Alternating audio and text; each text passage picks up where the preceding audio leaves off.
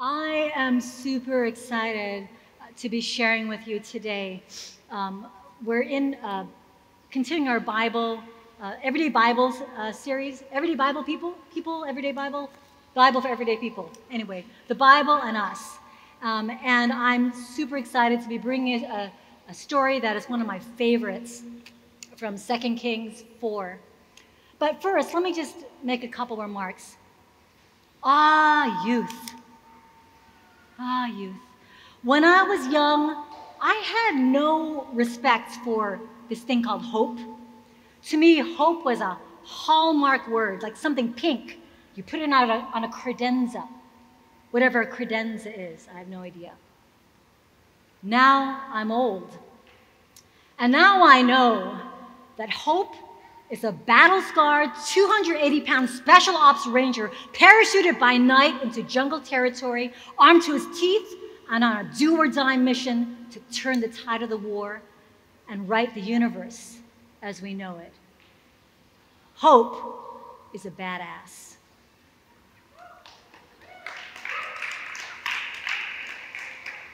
Now, sorry, I hope I'm not in trouble for saying that. It's in, a, it's in Jurassic World. Now, some of you who know me well might say, Come on, Sonia, you can't talk about hope. Like, you're like a natural optimist, right? Where do you get out talking about hope? I know it looks like that from the outside, like whatever bombs are going off around me or the earth is opening up under my feet. You know, I somehow keep looking ahead and up, and I worship with passion.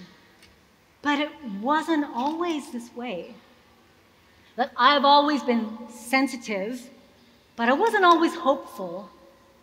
When I was a young child, I'm going to tell you a couple things.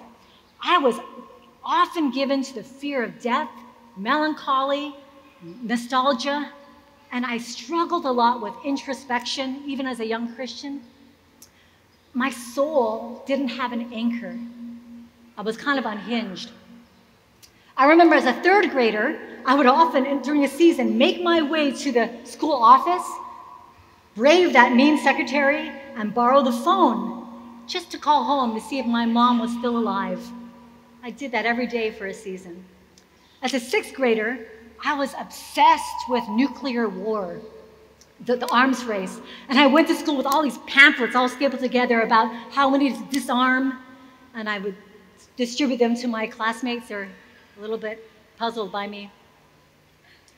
Uh, entering junior high, I remember I, was, I read Hermann Hesse's Siddhartha because I, I just was, had so much despair at the poverty of this worldly existence. I was hoping that maybe, you know, that pioneer of Buddhism could help me sort out uh, what to hold on to.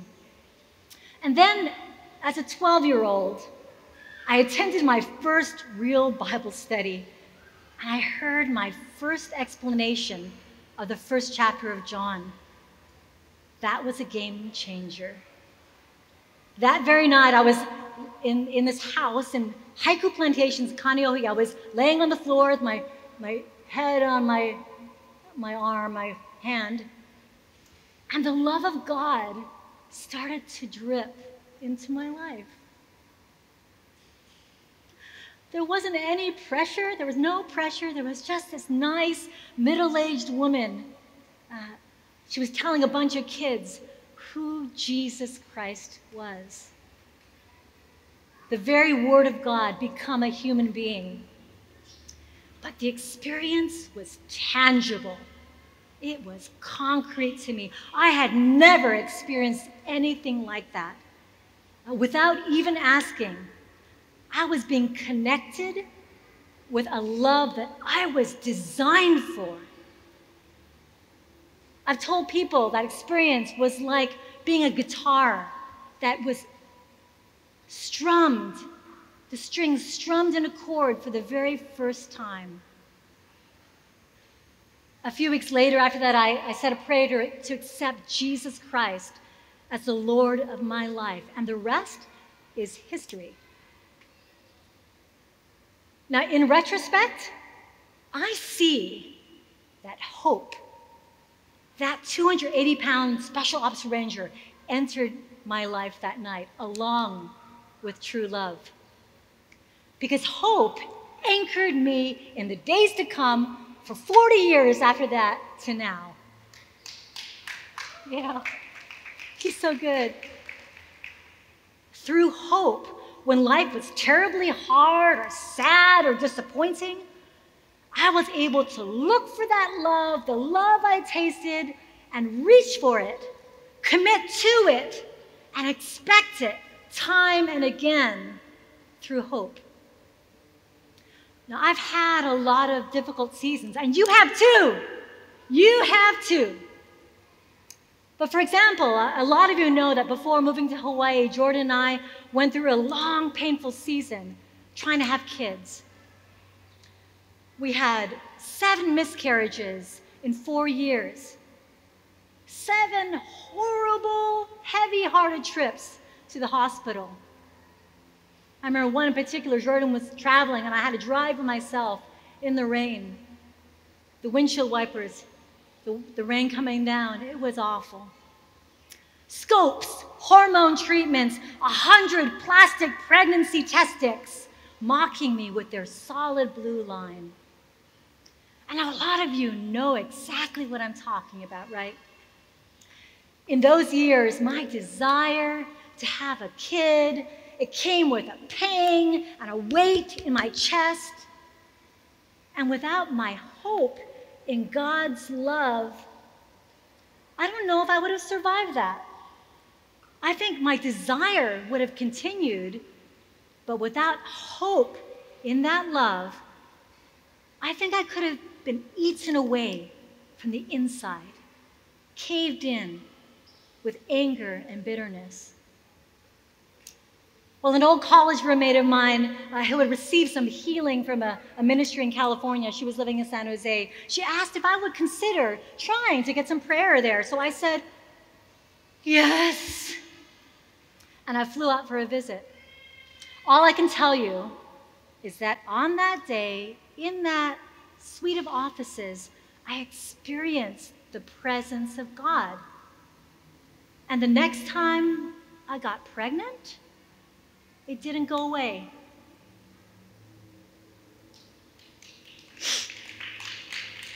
I didn't lose the baby, and she's sitting right there. And then that little boy, the little boy, he followed soon after. Good job, guys. You made it. Now, let me show you a picture of someone who's trying to live without hope. You can see that. This is Miracle Max. He's a favorite character from one of my favorite movies, The Princess Bride. Now, Max, played by Billy Crystal, is an old, jaded wizard who has had a big career disappointment. Actually, it's kind of a political disappointment, too. He was fired from his castle position by, as he says, the king's stinking son, Prince Humperdinck. Since then, he has retreated into ignoble retirement in a woodland hovel on the outskirts of the village. He has been canceled. When asked about his former position at the castle, he retorts, and it's written here Thank you so much for bringing up such a painful subject. While you're at it, why don't you give me a nice paper cut and pour lemon juice on it? Now, like many of us who've suffered disappointment, Max, he's minimizing his engagement with the world. He's coating his pain with cynicism, and he's keeping his heart unattached. But the day comes when his talents are desperately needed. They need him to raise the dead hero Westley back to life because apparently Westley is only mostly dead. But Max is obstinate. He doesn't want to do it. He doesn't want to risk going out on a limb anymore until he discovers true love. True love is involved. He can barely believe his ears because he admits nothing on earth is better than true love, except maybe a mutton, lettuce, tomato sandwich. After that, Max gets to work He indeed resurrects the dead guy, and true love resurrects hope in the wizard as well. So many of us, after this last year especially, we're trying to protect ourselves from hope. We've shut ourselves off from divine love. And like Max, maybe we've drifted to cynicism, isolation. Anybody? Anybody tempted? Turn off your social media. Just get real quiet, real small. May the Holy Spirit come to you today. Testify to your heart that true love is not a fairy tale.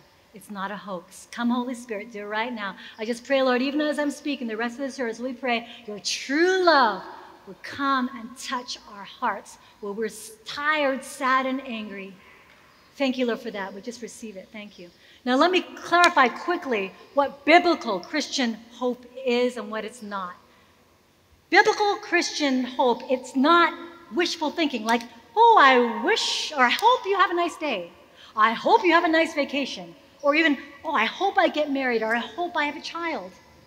It's not that at all. That's not bad to want things, but it's not biblical hope.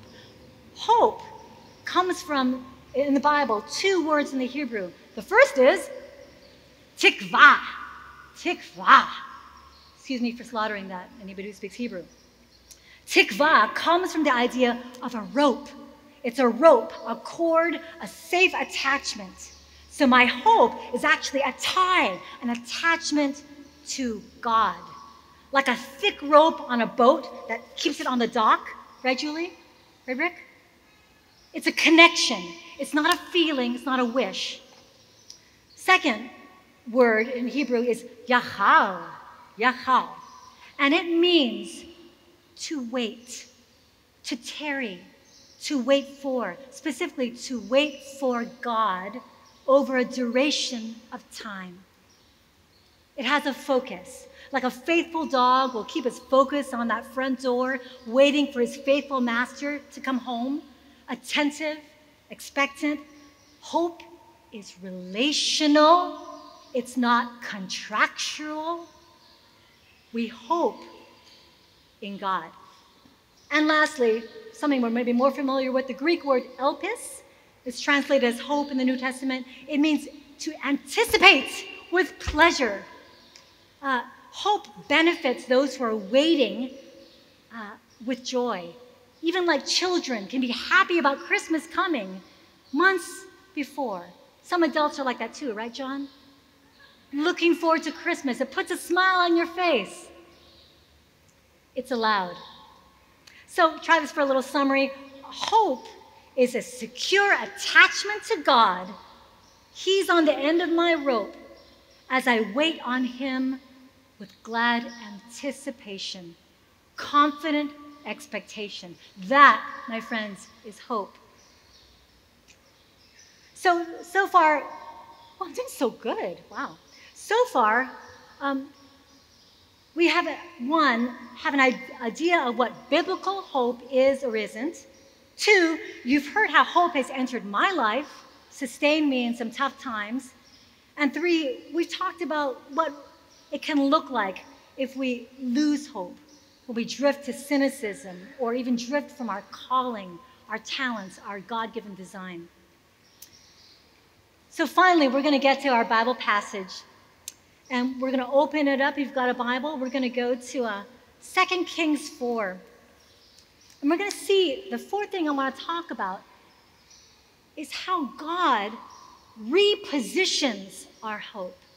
He repositions our hope to a place where it works. Um, this story um, is one of my very favorites.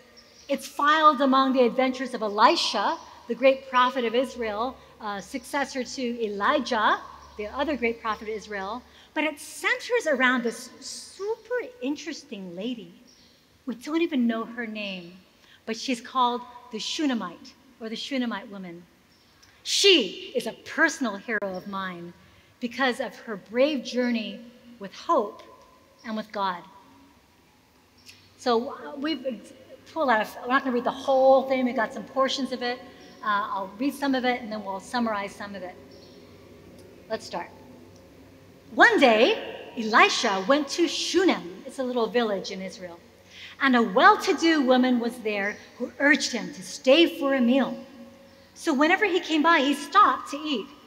She said to her husband, I know this man who often comes our way, he's a holy man of God. Let's make a small room on the roof, put in a bed and a table, a chair, and a lamp for him. Then he can stay there whenever he comes to us. So I like her right away. You know why? She's together. I, I want to be a together lady. She's wealthy, she's organized, she's really observant, and she uses her money for hospitality. She's also energetic, she's a self starter, uh, and she urges Elisha to eat food. I mean, she's actually like a lot of Chinese aunties I know. Eat, eat, eat. And it's her idea to renovate the house, you know, little ADU, little studio apartment uh, for that prophet who passes through town. I also kind of assume she had great taste. I kind of imagine like Joanna Gaines from Magnolia. I bet it was a super nice studio up there. Um, she's a good hearted gal. She's a can do person. And her husband, well, he goes along with her ideas. He's a very smart man. Uh, so Elisha, he's really grateful for her hospitality, and he wants to repay her in some way.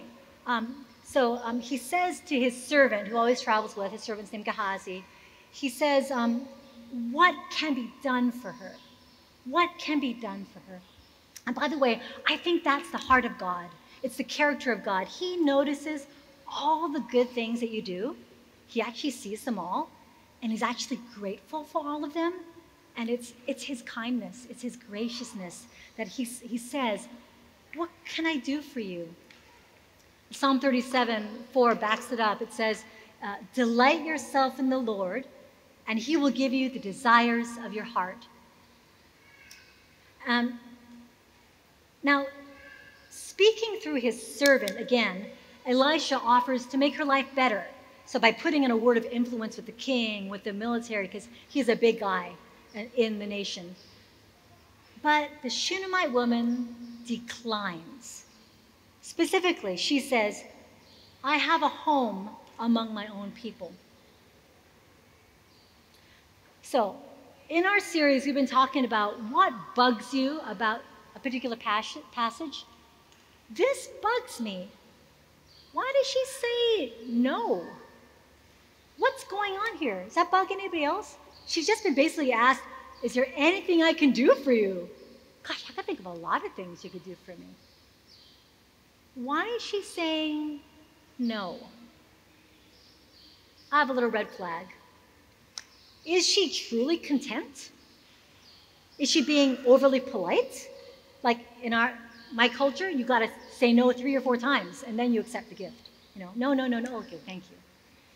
Uh, or maybe you know we've, we've kind of seen her as the giver in charge, uh, and maybe she doesn't like being on the receiving end of favors. I mean, I, am like that, or I used to be. I, actually, I've gotten a lot better at receiving help, but it used to be that I hated people helping me. I'm much more comfortable helping other people.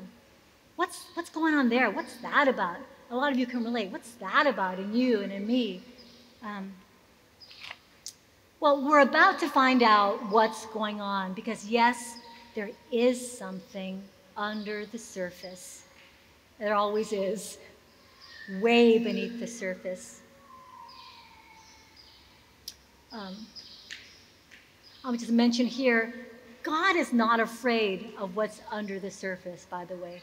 Uh, about five years ago, God started, you know, I, you know, I think I'm a pretty together person. I've done okay. I, I was able to work and have jobs and have friends. People think I'm nice. Uh, but about five years ago, the Lord began to knock and bring up some things I never knew about from my time growing up as a child. Do you need me to switch? Oh, okay. How's that? Hallelujah. Should I start at the beginning? Um, okay, God is not afraid of what's under the surface, way under the surface. And about five years ago, in spite of me feeling like a fairly competent person, He started to show me that just because you're functional, it doesn't mean that you're whole, sweetheart. Just because you're functional, it doesn't mean that you're whole. I ended up uh, taking this random trip to this conference in Colorado, and I, I didn't even know what I was signing up for. Suddenly, I find myself in this room with like a, a thousand, two thousand people, and the guy up front is saying, Okay, we're just going to ask the Lord to um, show you an area of your childhood where He wants to meet you. I had some ideas. I started going back all right, I remember that was a sad thing. That was kind of uncomfortable. But I couldn't, nothing popped to me. I didn't really find the presence of God. But then I saw her. In my mind's eye, I saw this really young girl. She was, she had black hair, was all over her face, and she looked actually kind of monstrous. And I was afraid of her. And then the Lord showed me, um, that's you. And I didn't understand. Um, and it's a longer story, but he told me in that moment very quickly uh, she's suffering from hunger, uh, from consumption, which is like the need to keep consuming but not being satisfied. And three, from being sacrificed for the needs of other people. Whoa. Uh, and then I saw Jesus. He's so funny. When I've seen Jesus like twice in this way in my visions. He was wearing brown pants and brown cloth shoes, super approachable, super humble. And he had the baby in his arms. He was standing in a hospital room next to a window, and I could see him holding her, and he was dancing. You know, I'm praying, I'm seeing this, and I'm actually thinking, because I'm a singer, well, Lord, would you sing to her? but he didn't do that. He was dancing with her. Uh, and then I saw from the view of the child looking out over a blanket, looking out. Uh, and that's a longer story, but I just want to say that started a journey for me of going to some deep things that I thought, oh, that was just my personality. No, it wasn't my personality. There were some things there that were tied up that the Lord was graciously going to re to untangle and attach me to him in a way that will allow me to be who he designed me to be. He has a goal of setting each one of you on a path where you can be who you were designed to be, and you probably don't even know the half of what that looks like. I'm going to give you permission. That's okay. But we're just going to invite Him to finish that good work in you. Okay, where was I? Back in our story. All right. So the Shunammite, she has said, No thanks, I'm good. I don't need anything. Um, but God is going to go deeper. Elijah begins to brainstorm with his servant Gehazi, and they go into this sort of like obvious observation that, oh, she's childless. She's married to an old guy who maybe he couldn't father a child. Maybe they had a lot of miscarriages. Maybe they had seven. Who knows? Um, and especially for a woman in that culture without a son, she'd be at risk for the future and she'd have no legacy. So Elijah, he simply decides to miraculously intervene and meet this lack. Let's look at verse 15. Then Elijah called to her. No, so then Elijah said, Call her. That's very important. He doesn't call her himself, he, he tells his servant, Call her. So he called her, and she stood in the doorway. About this time next year, Elijah, Elisha said, You will hold a son in your arms. No, my lord, she objected. Please, Man of God, don't mislead your servant. Ooh. But the woman became pregnant, and the next year, about the same time, she gave birth to a son, just as Elisha had told her. Okay, does anybody have a problem with that? Raise your hand. Anybody, anything bug you about that? No, you like that? I'm bugged. I'm troubled. I mean, here's what bugs me. The Shunammite very clearly says no. She's offered the child, but she's so shut down that she rejects it. She even says, Elisha, basically, um, you're a liar. Don't mislead your servant. I mean, she's clearly in a really bad condition in her heart. So, is that okay to give somebody something they said they really want, but they don't want? Is that okay? Apparently, God does. I don't know. But here's what I want to go to. What is the problem? What she's an amazing lady. What's tied up in her heart? We know she wants a child. She she loves God. She's given of her substance to him. Why can't she get past this? I mean, her heart is tied up in knots. Her rope, her attachment is wrapped around the inside of her she's tangled. Uh, here's what I think when your hope gets wrapped around something, instead of attaching you to God, you just get sick. When your focus, your attachment is wrapped around anything other than God, guess what?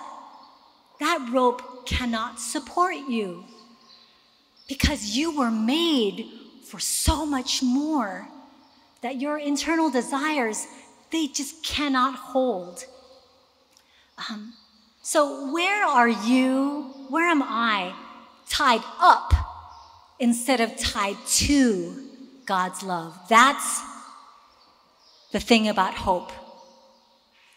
Where is that 280 pound ranger? What are you trying to make him do? He's not meant to work out earthly, temporal things in your heart. He's meant to connect you to God and win the war and raise you to glory and make you into something that you've never seen before. That's what He's for. But then here's the second thing that I see from this part, which just blows my mind. I mean, I'm thinking, yeah, she needs to get this straightened out first. We can't go on. We can't move on because she's all tied up. She's like, she's focusing on the wrong thing. We, we can't, we just stop here. But you know what? God doesn't. He gives her the child. God doesn't mind that her expectation of his goodness is so small. He doesn't mind. He's not going to let that get in the way of his goodness. He has a bigger perspective than any of us ever do. As Psalm 23 says, goodness and mercy will follow me, pursue me, chase me down all the days of my life. It's incredible. God will chase us down with his goodness no matter what condition our heart is in. Isn't that good news? Come on. I love that song. We're going to sing it later. Your goodness is running after me. Your goodness is running after me. Even if my heart is all messed up. His goodness is going to rescue this poor, tangled sister. But there's one last part. It's going to get gnarlier still. Okay, we're at home stretch here, mostly. Well, Another 15 pages here, I think. Just kidding. Okay, quick summary. A few years pass, and in brief, the child dies. He's about three or four, maybe five years old, and he's in the field with his dad, and it seems like he gets sunstroke because he just cries, My head, my head.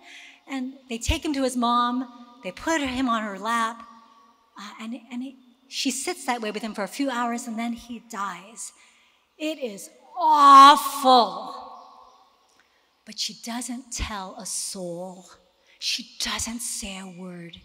She puts him in the prophet's room. She gets on a donkey and she rides 30 miles.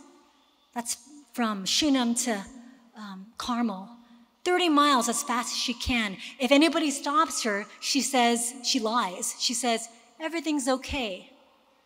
She has no drama. She has no time for drama. She goes directly to the Holy One, to the only one who she senses can be of any relevance to her at this point. Uh, when, we, when she finally reaches Elisha, we get the whole story of her heart, and we'll pick up in verse 27 here. When she reached the man of God at the mountain, she took hold of his feet. No COVID distance there, no distance at all. Gehazi came to push her away, but the man of God said, Leave her alone. She is in bitter distress. But the Lord has hidden it from me and has not told me why.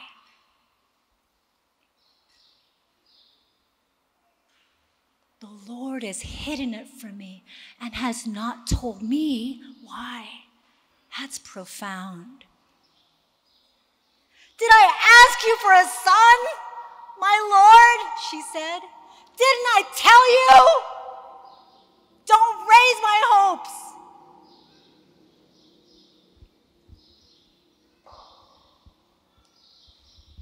Now, notice with me something very incredible. All the way up to now, up to this part, Elisha has been talking mostly through his servant to her. And she's been sort of pushed off. She stands in the doorway when she talks, she's at a distance from him. It's all been rather formal. But now, in her raw need, bitterness and all, She's thrown aside every last protocol and restraint, and she's flung herself on the holy man's feet, and she's gripping them in the most unacceptable manner. This is the dramatic shift I think that this story is looking for. Things are repositioning. Her hope is finding its true place. Elisha, he sees in this embarrassment, in this awkwardness, he sees a holy moment. Gehazi comes to push her back, but he's told, You get back. Even the prophet admits that he is outside this holy circle. Do you know? I know this. This is one of my favorite things in life. Do you know that the Lord keeps your secrets? Do you know that He doesn't go blabbing to everybody about you?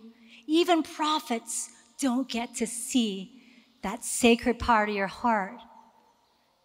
Do you know that the Lord respects your pain? That He treasures for Himself that moment when you throw aside your last protocol and restraint and take hold of his feet. That is one of my greatest treasures in this life the secrecy of God. You are called to so much more, immeasurably more. But when we're called to that space, what we're designed for, there's still going to be a very secret place with you and Jesus. You're going to have a name that no one knows, it says in Revelations, but you and God. That's how amazing He is with us. That's the vision He has for us incredible intimacy, immeasurable glory.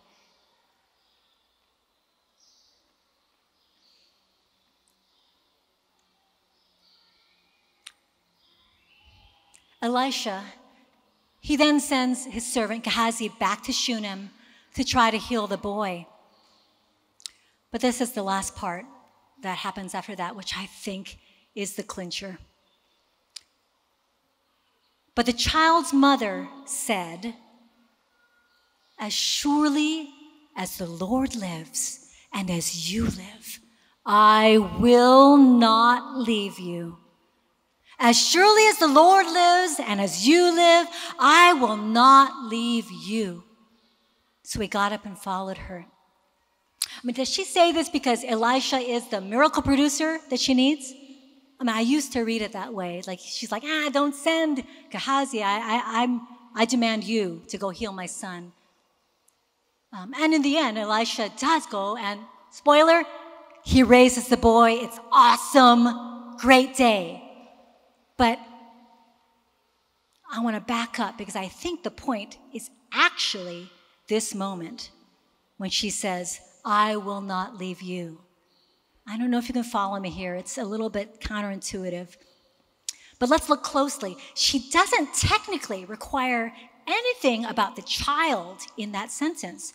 She only says, As surely as the Lord lives and as you live, I will not leave you. Now, Gabby Gouveia recently preached an amazing sermon a couple weeks ago. It just touched me so deeply. And she shared about how God uses suffering to help us find hope.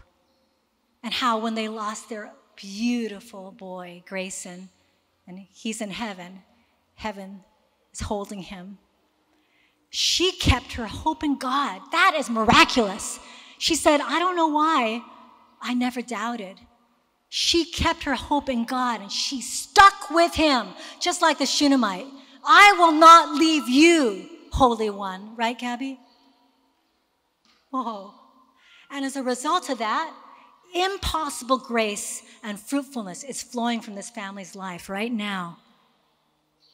And I think her prayer, Gabby's prayer, aligns so much with um, this repositioned hope of the Shunammite. I just wanted to, to repeat part of your prayer, Gabby. I hope that's okay. to ask you permission. But uh, part of what she's, Gabby said was in that place of, uh, of struggle, despair, on the brink, Gabby said this. She prayed this I don't get it. I'm suffering and it's hard. But I trust you. I'm in. Whatever it is you need me to do, speak it. I surrender.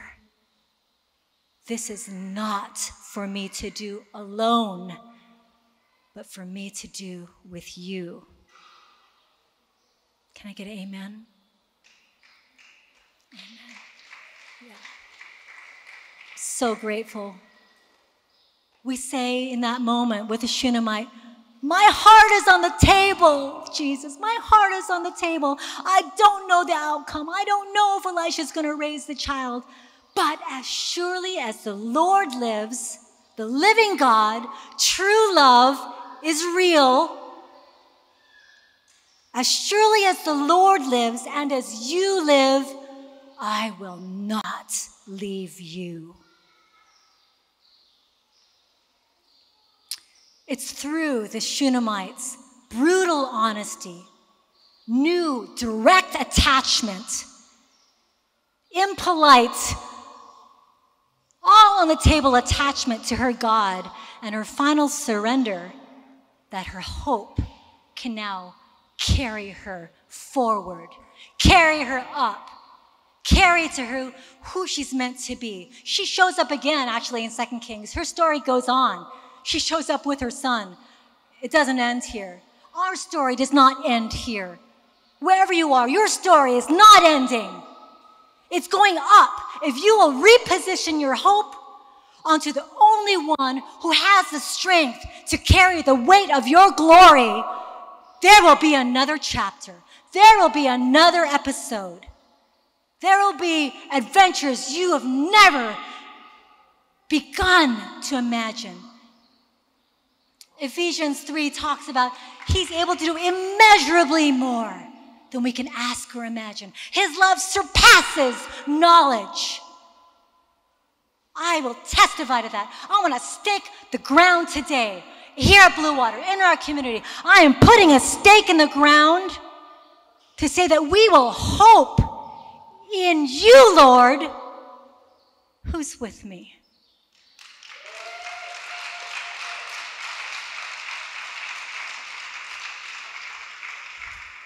This is not about today. This is not about your comfort. This is not about our small, pain free existence. This is about glory. This is about God fulfilling who you were designed to be. The Apostle John writes in his letters, he says, Now, beloved, we're the children of God, but what we will be has not yet been shown. But we know that when we see him, we will be like him, for we will see him face to face. That's what you were made for. Do not settle. Do not settle. I need to. Oh, excuse me. So sorry. I just got on a roll here. Ooh. Okay. So, here's my last thing. You are no beggar. You are no beggar. Look up. You were made for greatness, and only heaven, the love of God, can bear that weight of glory. Would you stand with me? And we'll just pray and we're going to worship. Actually, that's what I'm going to do. We're going to worship. We're going to end one song, and then after we sing, there'll be a time of prayer and communion. Um, but I want to, Lord Jesus, as we look to you now, I'm asking, Holy Spirit, I thank you that you're in the room. And I just say, in the name of Jesus, would you just shed off of my friends here this poverty spirit, this place of tied up. Where are you tied to? Where is your hope tied to? Lord, show them as we worship. Where does that rope lead to? There's a rope they're holding on to. What's it tied to? Is it tied to a place that can hold them, or is it tied to something that's way too small? and got them all bollocksed up. Lord, ask for your revelation right now. And even as we, we worship, Lord, we pray your goodness running after us, running after us.